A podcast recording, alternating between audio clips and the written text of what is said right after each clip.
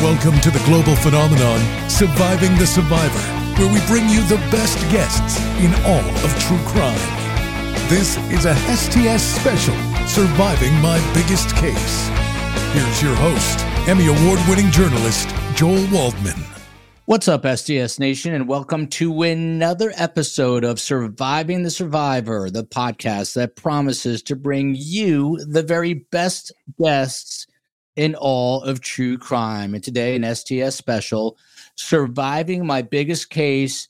And you know the mug on the screen because he is ubiquitous. This guy is all over the place. Joseph L. Giacalone. I don't think I ever knew the middle initial till just now. He's a retired NYPD sergeant. Uh, he was a supervisor of the direct uh, detective squad and uh, he is internationally recognized, just not here in the United States. Uh, that's because he has an extensive background in criminal investigations, and he's held many prestigious positions in the NYPD, the best law enforcement outfit in all the world. Uh, his favorite position was the commanding officer of the Bronx Cold Case Squad. Joe has worked on and supervised hundreds of homicides, violent felonies, suicides, and missing person cases. He is the author of The Criminal Investigative Function, a guide for new investigators, the third edition. And he also has an awesome YouTube channel. Joe, where do we find the YouTube channel that you've now started? It's uh, you know, it's True Crime with the Sarge. Also, just my name. It comes up in the uh, in, in the search box. So it's uh, closing in on four thousand subs. So there we go. Exciting. True Crime with the Sarge. It is growing fast and furious as it should because uh, I'm a bonehead, but Joe actually knows uh, about all the inner workings of law enforcement. So, Joe, this is surviving my biggest case. I have no idea what you're about to tell us.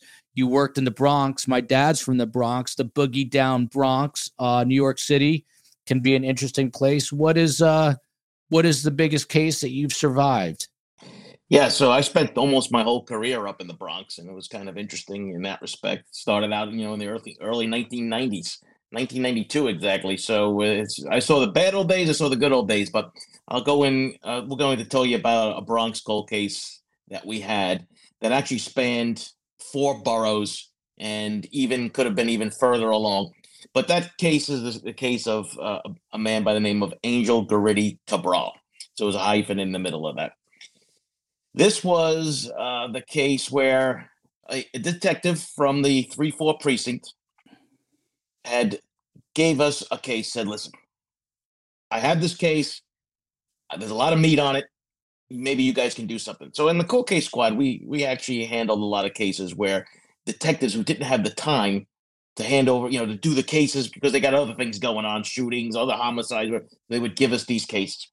So he gave it to uh, the detective that worked for me. His name was Mark Tebbins. Unfortunately, Mark has passed away since he's retired, but mm. probably uh, they wrote books about Mark Tebbins, including the Wild Cowboys and, and, and a couple other things. So he was he was a phenomenal guy and he was an unbelievable detective. Anyway, so we we start to take this case apart. It was a case from a woman up in Manhattan. It was on Academy Place, all the way up there in the in the very high part of uh, of, of Manhattan and, you know, we start looking at it. And as we're reading through the case file, we see that a DNA was sample was taken at the time. Now, remember, this is 19, I think it was, the case was 1993, if I recall correctly. Remember, this, it's been a long time now. I don't, might not have the exact times and dates, but. And this guy's uh, name again is Angel, Angel something. Guridy, G U R I D Y, hyphen okay. Cabral, C A B R A L. You can find a couple of articles on him. There's a couple, I think I did another podcast a long time ago on this case. It's uh-huh. a phenomenal case. Uh-huh. And uh, so as you know, Mark is going through it and he was looking at it. He comes up to me and he says, "Hey, listen, we, we got it. We might have a potential, you know, DNA on this guy." Now, 1993 DNA was like, you know, we're talking about the invention of the wheel back then. I mean, that's how that's how uh, you know in the infancy stages everything was. Now, now this guy Angel, just to be clear, he's the suspect you're looking at, or he's yeah, the victim? he was. He, no, he he is the suspect. So okay, and what's he accused of? He well, and when it all when it's all over, we had him for seven sexual assaults and wow. four murders. So oh, wow. he okay he, he he fits the definition of a serial killer. Wow. And there's there was a couple of cases. See, New York City. Just a, just on a side note, a lot of people think New York City because of television, right? There are lots of serial killers everywhere, and you know, New York City is acts of random violence, right? You step on my shoe on the subway, or you look at me wrong, I stab you to death. I mean, that's that's basically what New York City. Welcome know, to murder, New York. Yes. Yeah, murder is about. So it's rare that you get into a case like this, uh, and all of a sudden you're realizing, right? Because you know, law enforcement never uses the word serial, right? We like to use the word pattern. I have a pattern. In New York City Police Department, their definition of a pattern was two or more or more like similarities. Well, we didn't know exactly what we were dealing with at that point. We just figured we had one case and we have DNA on it, so let's let's track it down. So what happened was this guy, Angel, had gotten they the cops back then had taken a DNA sample from him through consent, and he disappeared shortly thereafter which is usually a red flag about uh, you know maybe the guilt or innocence of somebody right as soon as that happens well, anyway, we start. We get the we call over to the medical examiner's office in New York City because that's where all the DNA is held. And lo and behold, uh, it gives us another case and say, well, this DNA profile comes up with another sexual assault case. So we're like, okay, wow, right? So now we're onto something here. New York City Police Department, like a lot of, you know, there's a lot of logs and books and stuff from back in the day. So we had this thing called the murder book. And every homicide that's ever happened in New York City is written in a logbook, right?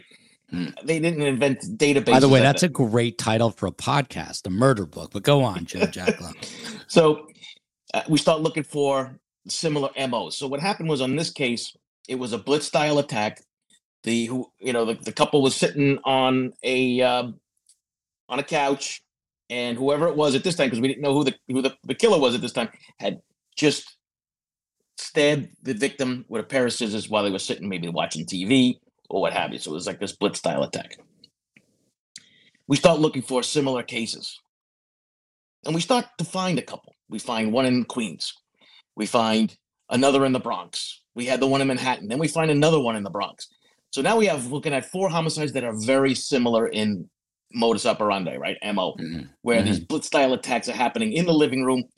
Uh, couple of them though where the victim was posed where they were you know stripped either stripped naked or they were naked at the time what have you and then left in compromising positions. And kind of like forcing like so when you would walk in the room this is what you'd be faced with. So eh, it kind of gave you a little bit of an insight on the killer that you were dealing with right? So as from a law enforcement perspective you know, you open up the door to the bedroom or the living room, wherever it was. You open up a door, and then it's and the body is displayed right there, forcing you to look exactly where, how the killer wanted you to look at it.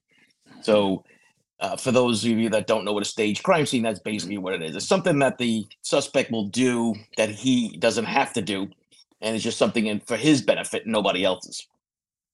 Anyway, I got to stop you for one sec. I'm curious about this. So New York is obviously a wild place where I lived most of my life. And uh, ton, as Joe said, you step on. I, I, just was hanging out with a buddy of mine who was uh, the youngest captain in the NYPD, Tommy Russo, great guy. Uh, he worked uh, the transit. Uh, he he worked NYPD transit for a while. Was telling me how he got stabbed in the leg. Uh, but most of these crimes are just um, exactly that. They just they're not. You know, it's not the picture that some would have of New York with full of serial killers, et cetera, et cetera. So your detectives are all working on this. You're in the cold case uh, division. Your superiors come to you, say, look into this.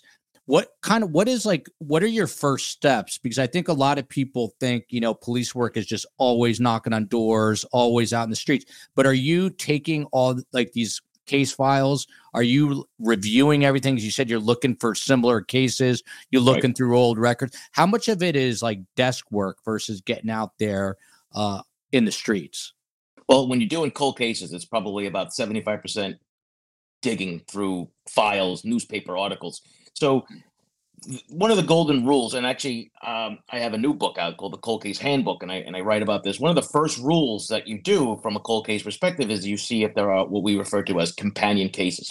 See if there's any other cases that are possibly linked to yours, because each one of those cases, if you find them, could have the clue to help you solve the one you have.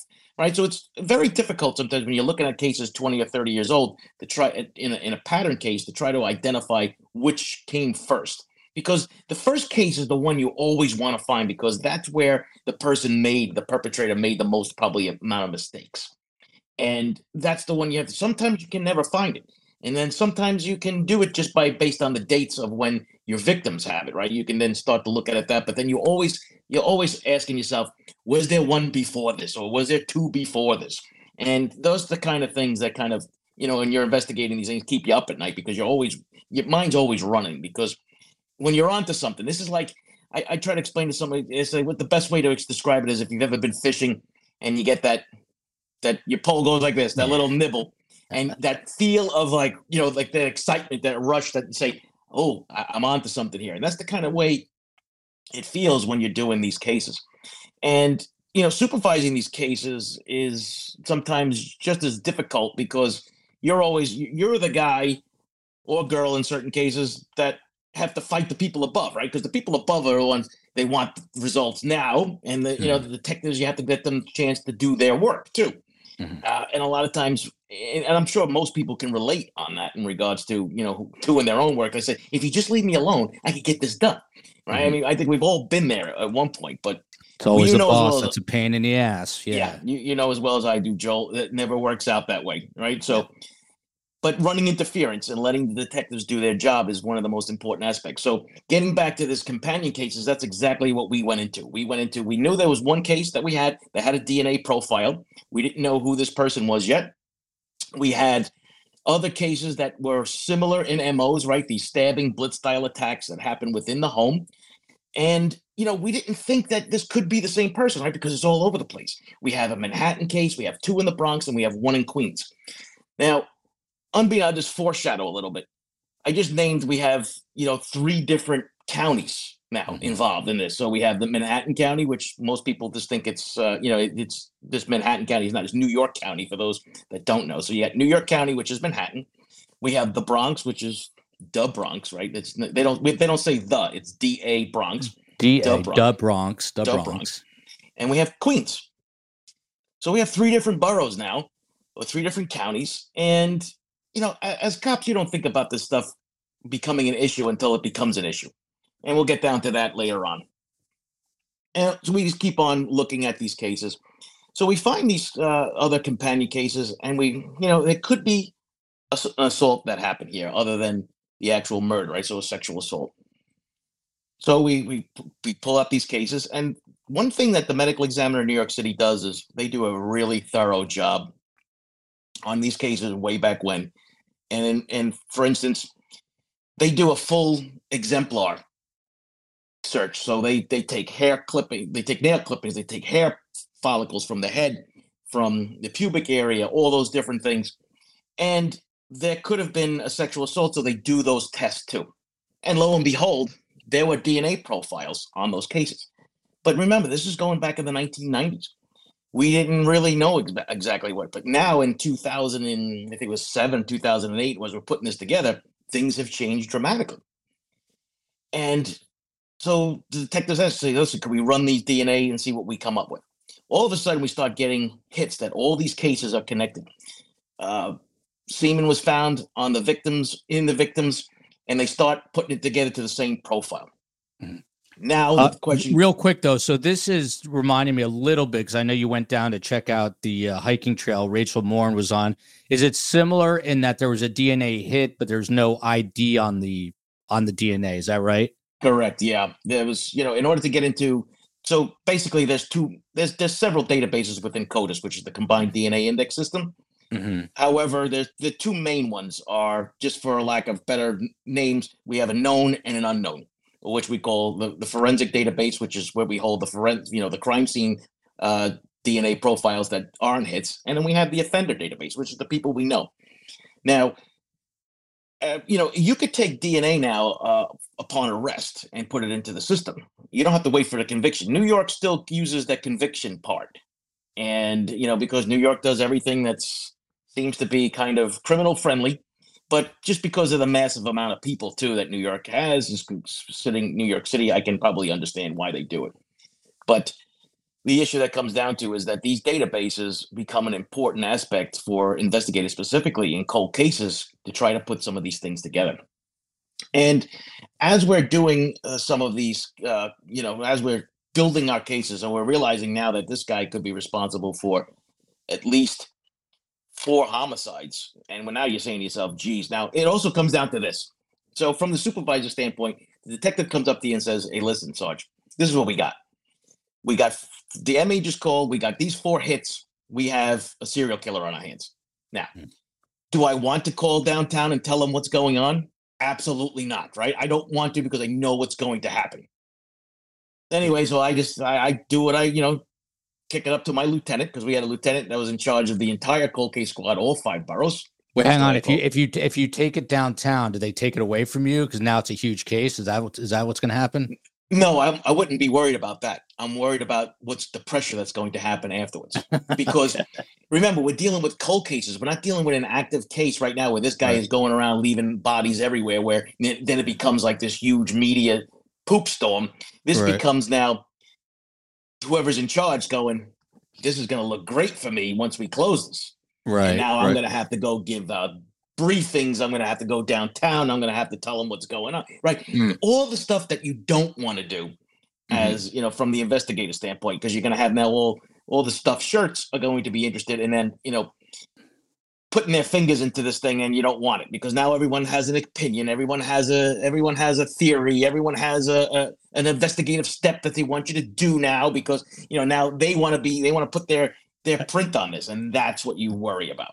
Everyone Yeah. wants Joe's credit here. All right. Yeah, so, well, uh, I, so you, yeah, I mean, there's and but my thing is also to protect the detectives who are actually doing the brunt of this work because they are the guys that are that are ones that are really you know putting this whole thing together. by the way, how many guys are or uh, guys and gals? How many people are working on this? Uh, There was on- only four of us, three detectives and myself. okay. There was a, that's the that was the entire Bronx cold case squad that was left. Wow. Three detectives, and we had um, I think it was eight thousand open cases that dated back into the 1990s. and so then people would want to say, "Well, how come you weren't closing more?" Right? I mean, it was just after a while, it just gets kind of um, Oh my god, that's insane. And, and what? So what's the time span of these crimes? When do they begin and when do they end? uh, if I remember correctly, started in '94, uh, and then there was one in '96, and then things didn't happen until about '98 and '99 again. Things just like didn't happen. And, So- and these are all women that are being All, attacked. all women, right? Okay. So we have the DNA on these four cases that were tied to one suspect. However, we don't have the nexus for these women. Like, what's the connection here? Mhm. The, are the you know remember there's no dating sites back then. There's none of that stuff. So we you know if that would have if this case would have happened today, I think detectives would say maybe he's meeting these women online, is a dating site, right? And then the cell phone records, internet records, all that stuff that they're using today, we didn't have it back then. Mhm. And it's you're doing you know just old fashioned gumshoe work. Mhm. So your next step. So after you you're building all these cases, the next step now is you have to go out and start knocking on doors. You have to start calling up the victims' families. Right, we know who they are, and we start putting the pieces together. So we go out on all these canvases.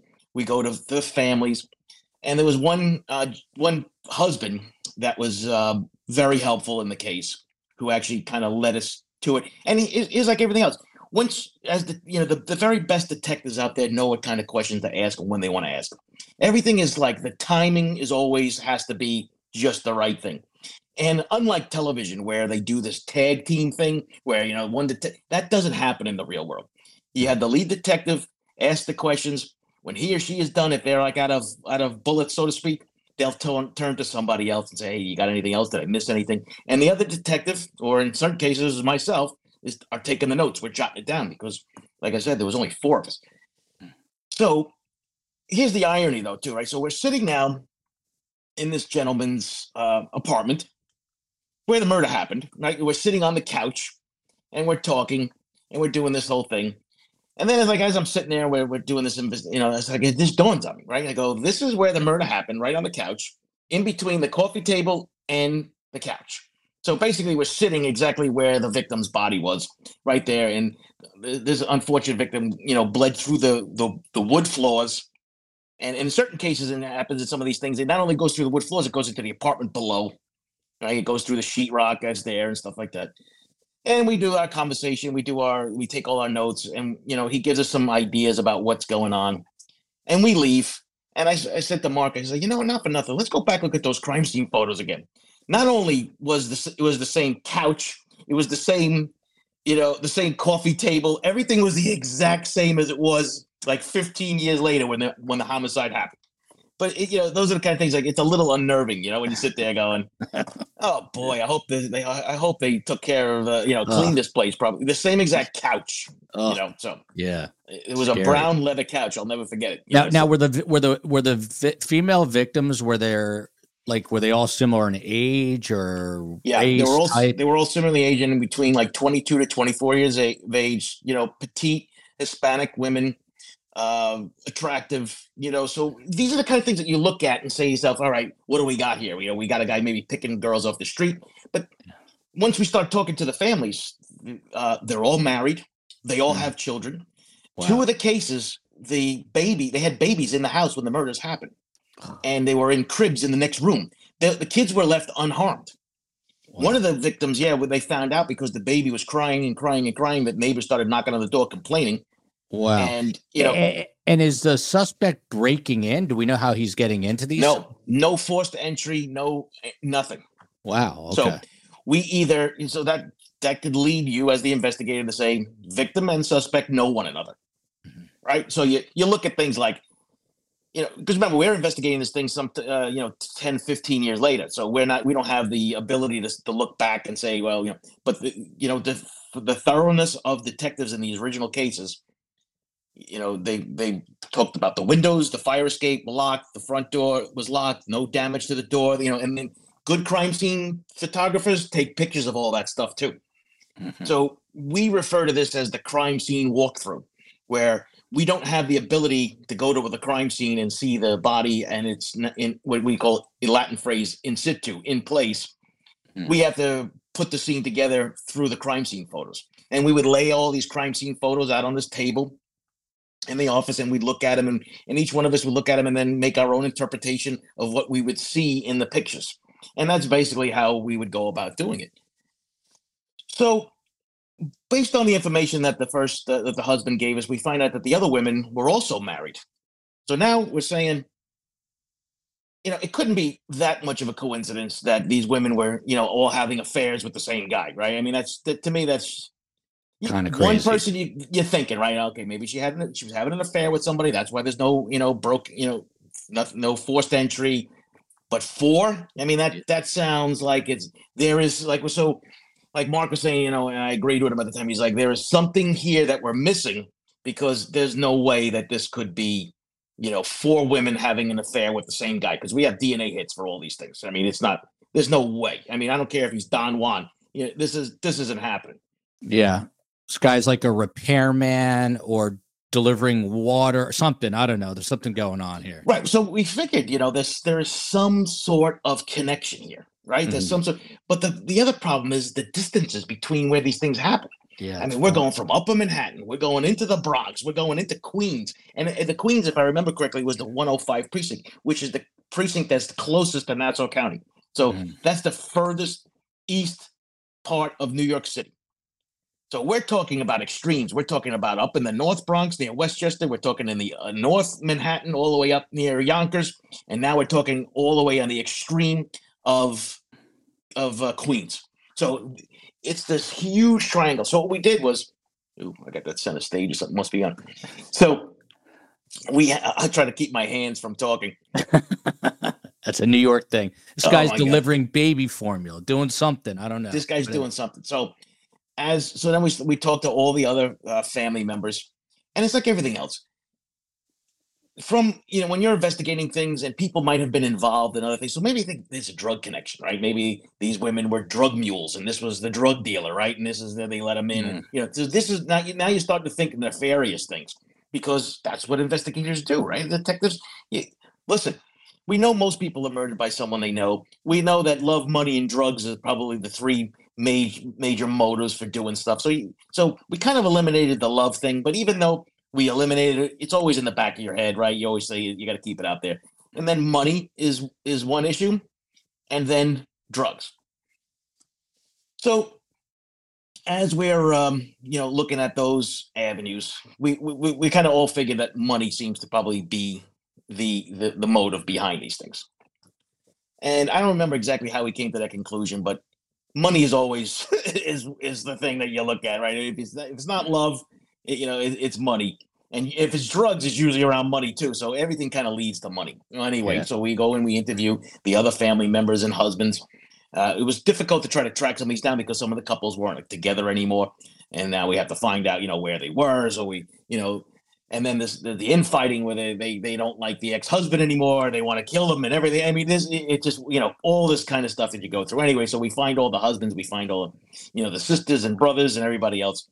And we start to build a pattern within the pattern. And that pattern was back in the day these women were involved in a numbers game a lottery system that was happening within the hispanic community. Mm-hmm. so now we're saying oh okay Maybe this has to do with a robbery where these women are in charge of this lottery or doing working with the lottery. And then, you know, right before something happens now, all of a sudden the place gets robbed and, and these women get killed. That's that's the theory we started coming up with. We were pretty close. So what was happening was these women at certain points, it was, it was run like almost like a pyramid scheme. And you know, how, you know, if you don't know how pyramid scheme is, you know, everyone gets everybody else. They put all the money in, and they get to the top, and then the top person in the top gets paid out. Always. So then, what happens is now some of the, the the people who are involved in this now, you know, we we told them, listen, we're not interested in the lottery thing, right? We don't really care about what was going on with the lottery. We're not here for that. We don't. We're here because we got homicides that we want to deal with, because that's the thing that people. So you know, we talked to the district attorneys, whatever, and the district attorney's like, yeah, this t- we, will we'll give him like queen for a day. We'll do all this, you know, the the, the proffer. We, we called it queen for a day. Mm-hmm. You know, some people call it king for a day, whatever. It doesn't matter, but just tell us what was going on. So it ended up that they actually kept pretty good records, and the records were like every time there was going to be a payout, the the murder happened, and the the person who was supposed to be responsible for handing out the money was one of these victims. And now we figured that it's got to be somebody within the pyramid scheme that knows mm-hmm. when the payout's coming, right? So this kind of inside job, so to speak. Wow. So as we're doing this, you know, of course, you always ask the question: Is do you do you uh, do you ever suspect somebody from doing this? And one of the husbands tells uh, Mark, "Well, there is one guy. His and even his wife um, his mother-in-law, not his wife, his mother-in-law was stabbed to death. Wow. So we're like, who is this guy? Right. so what's his name? So they give us a name. Then we pull out that case. That mm. case is still unsolved. Mm. So here's this woman. Uh, and at the time, the detectives, when they did the story, they said it was because of money. They said that what happened was she ran a hair salon and her air conditioner had broke down and she had saved up $5,000 for a new air conditioning system. Now, people say, all right, $5,000 today is not a lot of money. We're talking like 1994, 1995.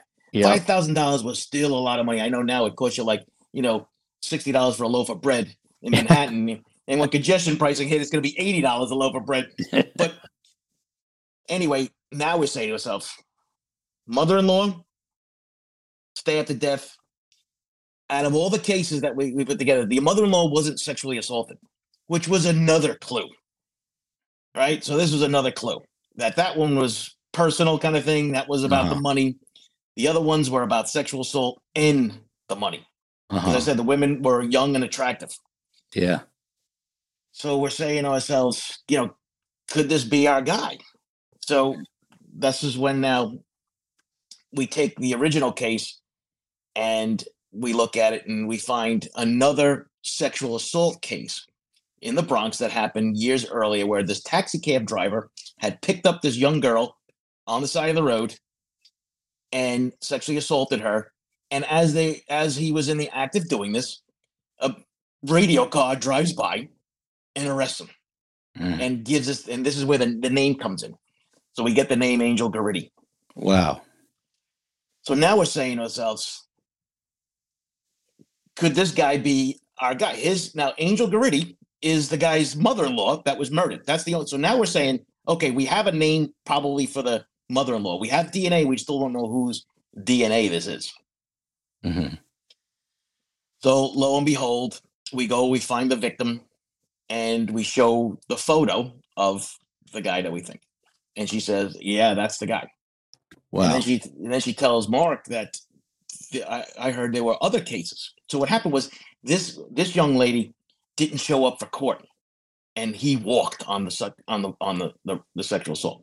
I won't say the other word because YouTube when they hear when the algorithm Yes, hears yes, that word, yes, yes, they get yes. crazy, Please, so- please don't. Yeah. yeah, I, I found that out the hard way on my on my show. so Yeah. anyway, I digress. So as uh, as we're going through this, I mean, and this is now this is I know I'm only talking for like 20 minutes, but this case is now we're on this we're into like two years into this case now, putting all this stuff together. When did you pick up the cold case again?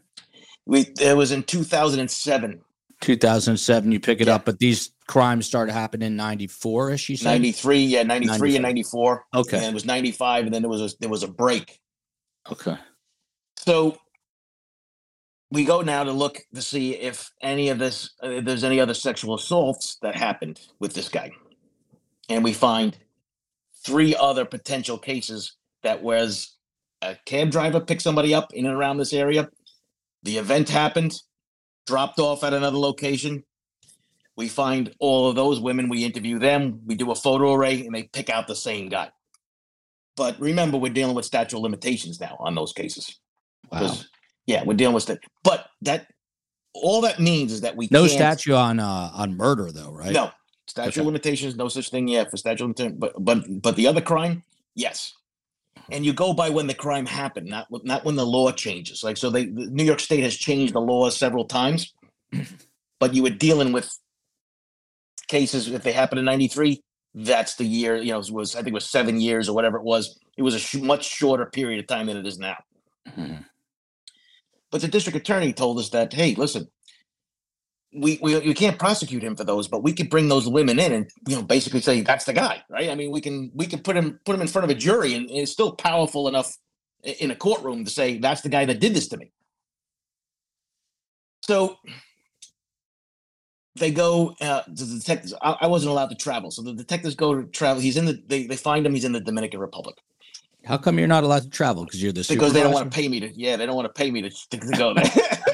I get Cheap paid more than everybody else. Yeah, I wouldn't have mind going there, but actually, uh, Mark Mark was this huge guy, right? Mark was like six foot five. And Tony, who was his working with him, he's like six three. These guys were giant. Me and Steve, short guy, little little small guy. It was funny because we would go into places and say, "Hey, listen, you either talk to us." Or you talk Or to you them, and they they look behind you, and this Mark would take up the whole doorway, you know, to be like, "All right, we'll talk to you guys." Anyway, so they go down to the Dominican Republic and they do detective work. So they they go down to the Dominican police and they had this whole setup with about recording the devices and you know all this other stuff. Anyway, they um they showed pictures and say, "Do you know who this woman is?" And you know some of the the the, the, victims, Mhm. and they say, you know, he's like, "No, I never met her before in my whole life." And what about this woman? Do you know her? Never seen her before. And they get all four of the victims Never saw him before in my entire life. We have his DNA. I mean, we know this is going to be pretty much just going to be him, but he has no recollection of of who this of this who this guy is. So they come back from the Dominican Republic, and we tell the district attorney what has happened. And the district attorney says, "All right, listen, we're still going to need a lot more." We go through all these other cases. The D, there was a DNA case, if I remember correctly, there's a DNA um, taken from the victim who said, um, you know, this is the guy that did this to me, but it was never tested. So we put that in, we, we, we asked for the test, and it comes back now to this the same unknown individual. So we're starting to now saying, not only do we have the homicides, but we have this other crime now that is included into this. And now we're finding out all the other cases, all those DNA hits that weren't tested back then, that got tested now, all of a sudden, all all low, all roads lead to Rome. Mm. So now we have to get a sample from this guy. So the district attorney, because remember now he's in another country, right? He's in he's in the DR. He's in Mhm. another country. Even though the DR is is friendlier with the United States than it was in the past, it's not as friendly as you know other places like Canada, right? You know, it- Yeah. it- Yeah, back in the day, going to the DR if you were a bad guy it was like it was a it was like an instant thing. This is Mhm. like the equivalent of going to a place where we may send you back, we might not send you back. That's basically Right. what, what you're dealing with, right? Depends on, I guess, how much money you getting. The local politicians are getting greased about Yeah. how much they're going to say. You know, this this isn't like let me get on a boat to Cuba, right? right? This is this is like at the time it was a little iffy still for for anybody to go there. He thought he was pretty safe. Well, the district attorney says, you know, listen, we're gonna we're gonna drop the arrest warrant on him anyway. I think we have enough on here. We'll get his DNA when we get him here. We'll we'll get a judge to give us a get us a sample, and we'll we'll do all this stuff. Uh, uh, Governor Cuomo was at the time. What happens? You need what's called a governor's warrant, and the Mhm. governor's warrant has to come from the state governor. Has to go through the New York, uh, the United States um embassy down in you know in in in um, the Dominican Republic, York, and it's got to yeah. go through Washington first. I mean, let, let, let me let's put it this way: I'm making a process sound easy, but it's not. yeah. That yeah. that went on for like another year to go to get all that stuff. wow. Yes. And then that year, you don't know what's going to happen, right? This guy could just get spooked and then, you know, flee somewhere else or Yeah. do something, and, and then we'll- then the, then the race will be on, right? Where is he? Kind of thing. Yeah. Yeah. Yeah. And, and you know, Tony, uh, he spoke Spanish, so we weren't worried about that when these guys went down because Mark didn't speak Spanish, I didn't speak Spanish, you know, so they're not going to send, you know, that's another reason not to send me, you know, if I guess, if I Yeah. spoke- yeah. Got to got to know the language. Yes. And um, it's funny because, like I said, Mark was this big guy, and one of the things he, he, he Mark would sweat, just like you know, if it was forty below zero, he would sweat. so when they called me from the airport, I say, "Hey, Mark, I can I can hear you sweating from here." He's like, "Oh my god, this is so hot down." so you guys, do you eventually get this governor's Yeah. warrant or whatever? Okay. Yeah, so they they finally get the governor's warrant. They bring him to they bring him back to the United States. They get his DNA sample, and there's a hit on all these cases. Who makes the arrest? Is this marshals or do you you guys go down there and made the arrest? No, no, yeah, the, the detectives go down there and make the arrest Okay. with the local authorities. Okay. you know, and there are the feds are there too. You know, it's a it's a joint effort in that respect okay. bec- because, like everything else, um, you know, some of the police departments in other countries are a little sketchy. Mhm. We'll use that word. That's a good word. That's a good word. Does does this guy speak English? He speaks English, right? Very little. Yeah, he spoke very Okay. little English. Okay. And um, anyway, this case had dragged on for so long that by the time it was in trial, we were all retired from the police department. all of us. Mark, Tony, myself. I think Steve was still holding on for a little bit. But anyway, we went back. We were we were retired, but we went back to court Wow. because it- because this was a um, this was a marathon, right? And uh, they think I think the whole thing went on maybe almost four years. So this was a brutal, long, drawn out battle. This was like a this was I I, I used to refer to it as the battle of wills. You know, and we're we're gonna win this because we got nothing but time. You know, but we thought it would be wrapped up before we were retiring, but that didn't happen. But we we, we wanted to make sure, so we ended up going to court Uh-huh. uh, and there was some deals made on the table, you know, from the, the believe it or not, the, the, the, the Dominican Republic, the government can, can kind of dictate certain things. Like, you know, when you're taking their citizens out, they can say, well, listen, you could charge them with this, but we can't charge them with that, and all because it looks bad. You know, it's it's just anyway. Right. But this guy, so this guy is a serial killer and a He is. serial sexual assaulter, right? Yes, Yeah. he's okay. a, he's a double whammy, and I and I try to get other people. People said, "Oh, you should write this book. You know, you should write the write write it as a book." You know, like I said, Yeah. but Mark passed away. He was the guy with the he, he was the guy that really did the lion's share of this work, and I just said, you know what, I'm not I'm not taking credit for for, for stuff I didn't do. Yeah. And the the issue that comes down to is it was a phenomenal case. It was about detective work. It was about um, like never giving up. Right, that's the motto that we always say. You don't give up, even let me tell you, Joel, there were so many obstacles put in place. I mean, first of all, dealing with the People's Republic of the Bronx was was a, was a whole issue. But remember, I had I had I had foreshadowed at the beginning of the story. Manhattan didn't want to take all the cases because the cases happened in the Bronx and Queens.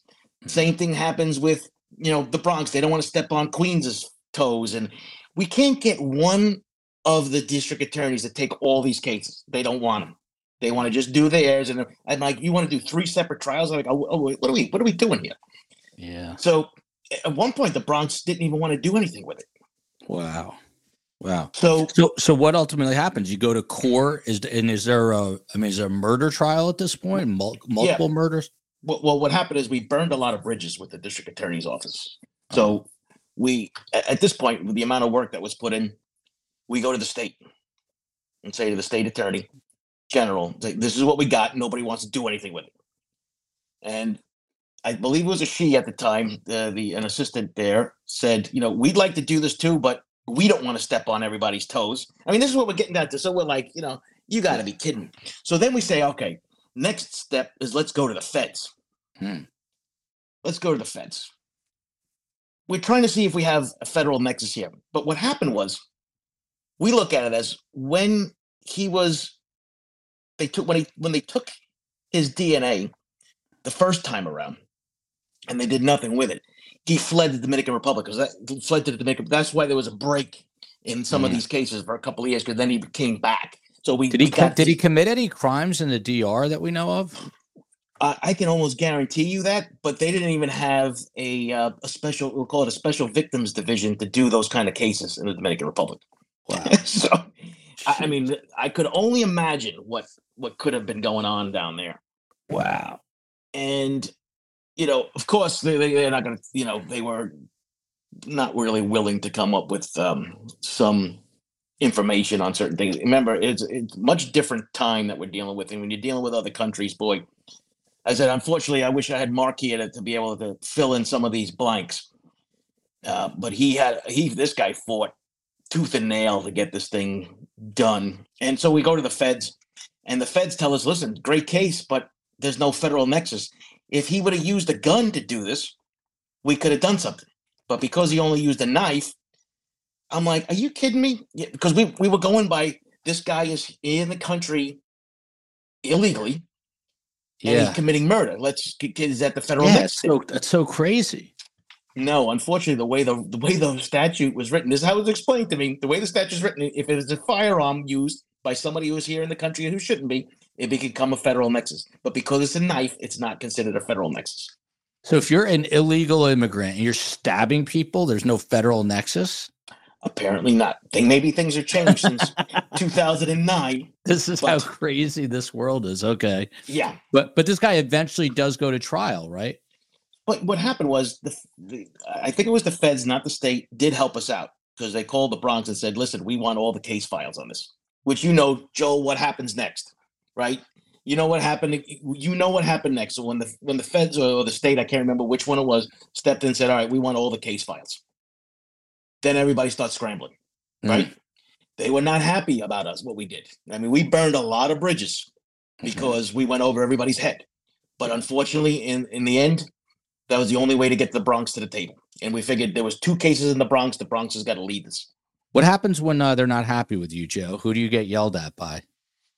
Well, I don't care who they, you know, they're not my bosses. They can yell at me all day long. I can, I don't have to listen to them. But the Yeah. problem is when you're trying to get cases closed and you're bringing them cases, Yeah. they, uh, you know, nope, nope. You know, they could turn into one of those things. Like, no, Yeah. I'm not, you know, I'm not bothering with you. Don't get out of here with that stuff.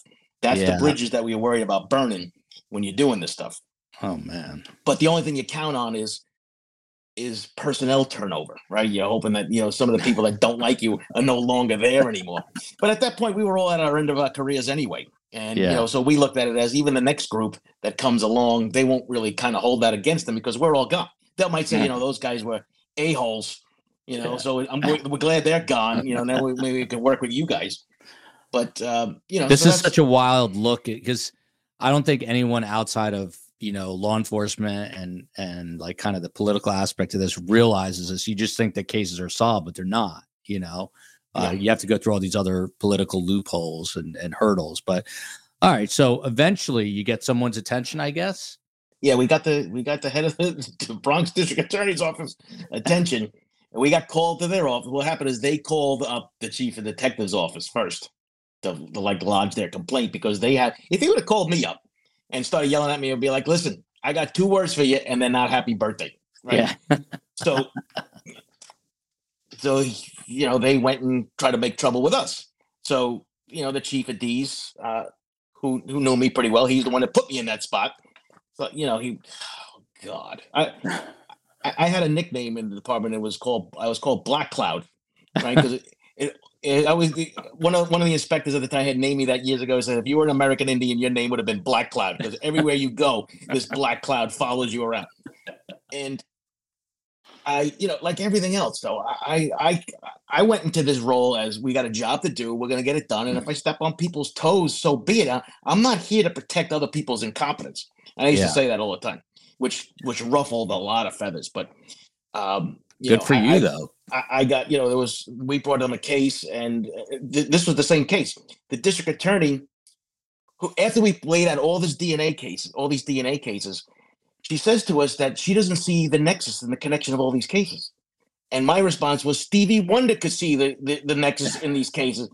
And boy, did that not go over well. I would say that went over like that went over like a fart in church. So um I was never one to like hold my tongue. It was like kind of like uh, you know, one of those filters. I just wasn't born with it. Yeah, you and, and you and my mother, same thing. It, it, it served me well, but it also got me in trouble too. Mm-hmm. But at this point, I'm a grown man. I, what, what, are you going to do? Put me in detention? I mean, I really don't care. Yeah, you know yeah, what? Good, good, good for yeah, you. People man. don't like you. Oh, okay, really? Oh, yeah. you know what? Like, how do you sleep at night with the fan on? Right. Yeah. So, welcome to New York, everybody. Yeah. So, uh, this so this does eventually go to trial, right? Yeah, it goes to trial, and he got 25 years to life. So we were there for that um, that sentencing. We didn't wow. go for the whole trial just because it was happening in the Bronx. Like I said. Was, so when was he sentenced in 2008 or something? Uh, I think it was 2014. Finally, 2014. Yeah. So uh, where is he now? Do you know? Yeah, he's in uh, one of the correctional facilities in upstate New York. In upstate New York, and uh, did you ever get a chance? I mean, I know you don't speak Spanish, but did you ever kind of confront him or say, "Hey, uh, your luck has run out"? Anything along those lines? Well, Mark and Tony did the interrogations with him and uh-huh. you know Tony Tony did the interrogations with him because Tony spoke Spanish. And uh, and did he ever confess? No, he didn't confess, but the denials were were good enough because to say I don't know these women and still have and have his DNA and genetic material recovered on and inside the victims, it's a little difficult to explain how you don't know who this these people are. Yeah. Um, so I mean, on a on a very serious note, you got a super dangerous uh, sexual assaulter, serial killer off the streets. Um, what kind of feeling is that for you when you guys accomplish something like that, despite all the craziness you have to go through? Every case we ever closed in, in the Bronx Cold Case Squad was satisfying, specifically when you're telling the victim's family. So when the news uh, was broken to the family members, remember this was back in the day when everyone had cell phones, whatever. So you had it, you know, you did all this stuff in person. And we always, for even even all, you see, New York City actually does it really well in that respect of you know all death notifications are done in person none of the stuff over the phone you know unless the person lives of course in another state you know then you're not going to drive to california to, to, to, deliver the bad news and then you have a local agency do it but if anything happens so we we went to all the victims homes and uh, one of the husbands, the original one when I, when I told you the story about we were sitting on the couch, he was mm-hmm. there for every trial. He was there for every day for the trial, all the way up to the end. Wow. Uh, you felt really felt bad for this guy because he never got married again. He he was um, you know this was this was like the love of his life kind of thing, and and and um, you know he had a small child that was left unharmed. Yeah. But you know he he went through this whole um, you know scenario, lived through all this stuff. But I'll never forget him like hugging Mark and you know to, at, at, the end when this was all over because it was just you could see the relief like on his face like it's finally over and and kind of part of the advocacy that I kind of brought over after I retired and try to help people whatever I can. I mean, there's limitations per se, you know, to do things, but you know, now that I've I kind of gotten into the media world and done you know a ton of uh, interviews, I got a chance to know get to know a lot of people, and you know, if I get family members that, that call me with a specific case, I, I try to get in the media attention. And I think that's part of the, the big thing that really a lot of these cases need yeah. in regards to, uh, you know, doing this stuff.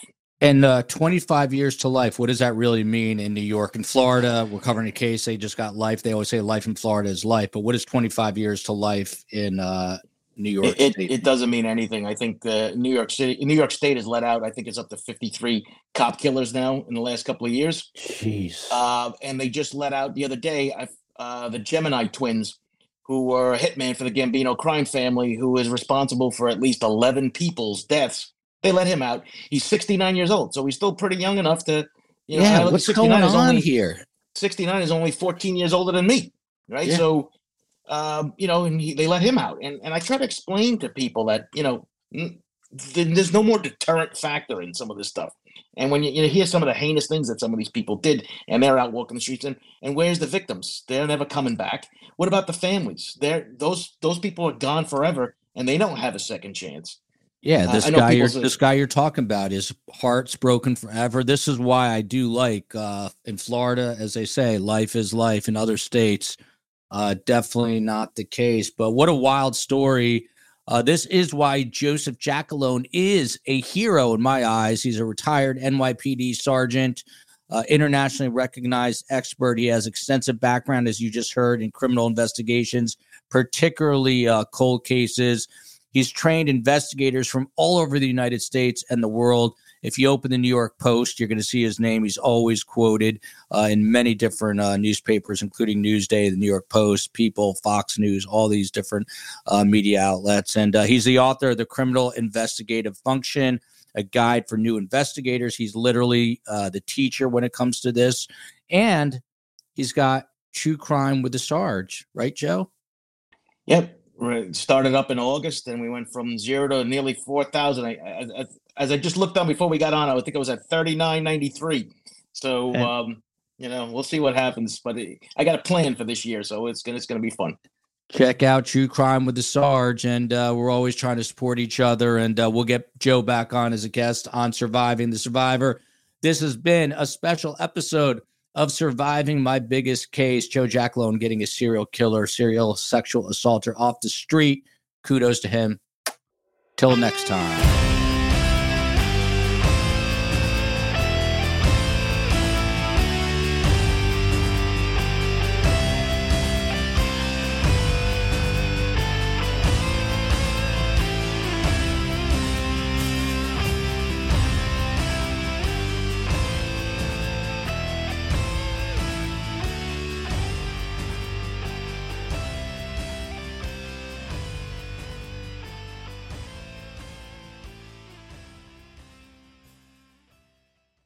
Final seconds of the game, a chance to score, and the chance has gone begging. If your business's commerce platform keeps missing the target on golden opportunities, get the MVP you deserve.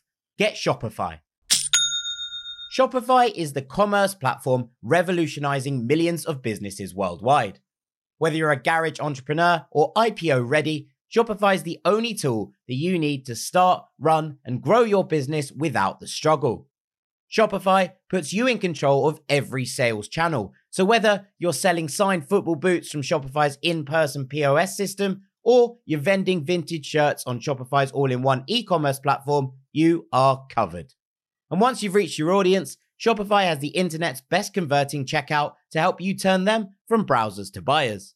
What I love about Shopify is how no matter how big you want to grow, Shopify gives you everything you need to take control and take your business to the next level. Shopify powers 10% of all e commerce in the US. And Shopify is truly a global force, powering Allbirds, Rothy's, and Brooklinen, and millions of other entrepreneurs of every size across over 170 countries. Plus, Shopify's award winning help is there to support your success every step of the way. This is Possibility, powered by Shopify. Sign up for a $1 per month trial period at shopify.com slash ranks, all lowercase. Go to shopify.com forward slash ranks to take your business to the next level today. That's shopify.com slash ranks.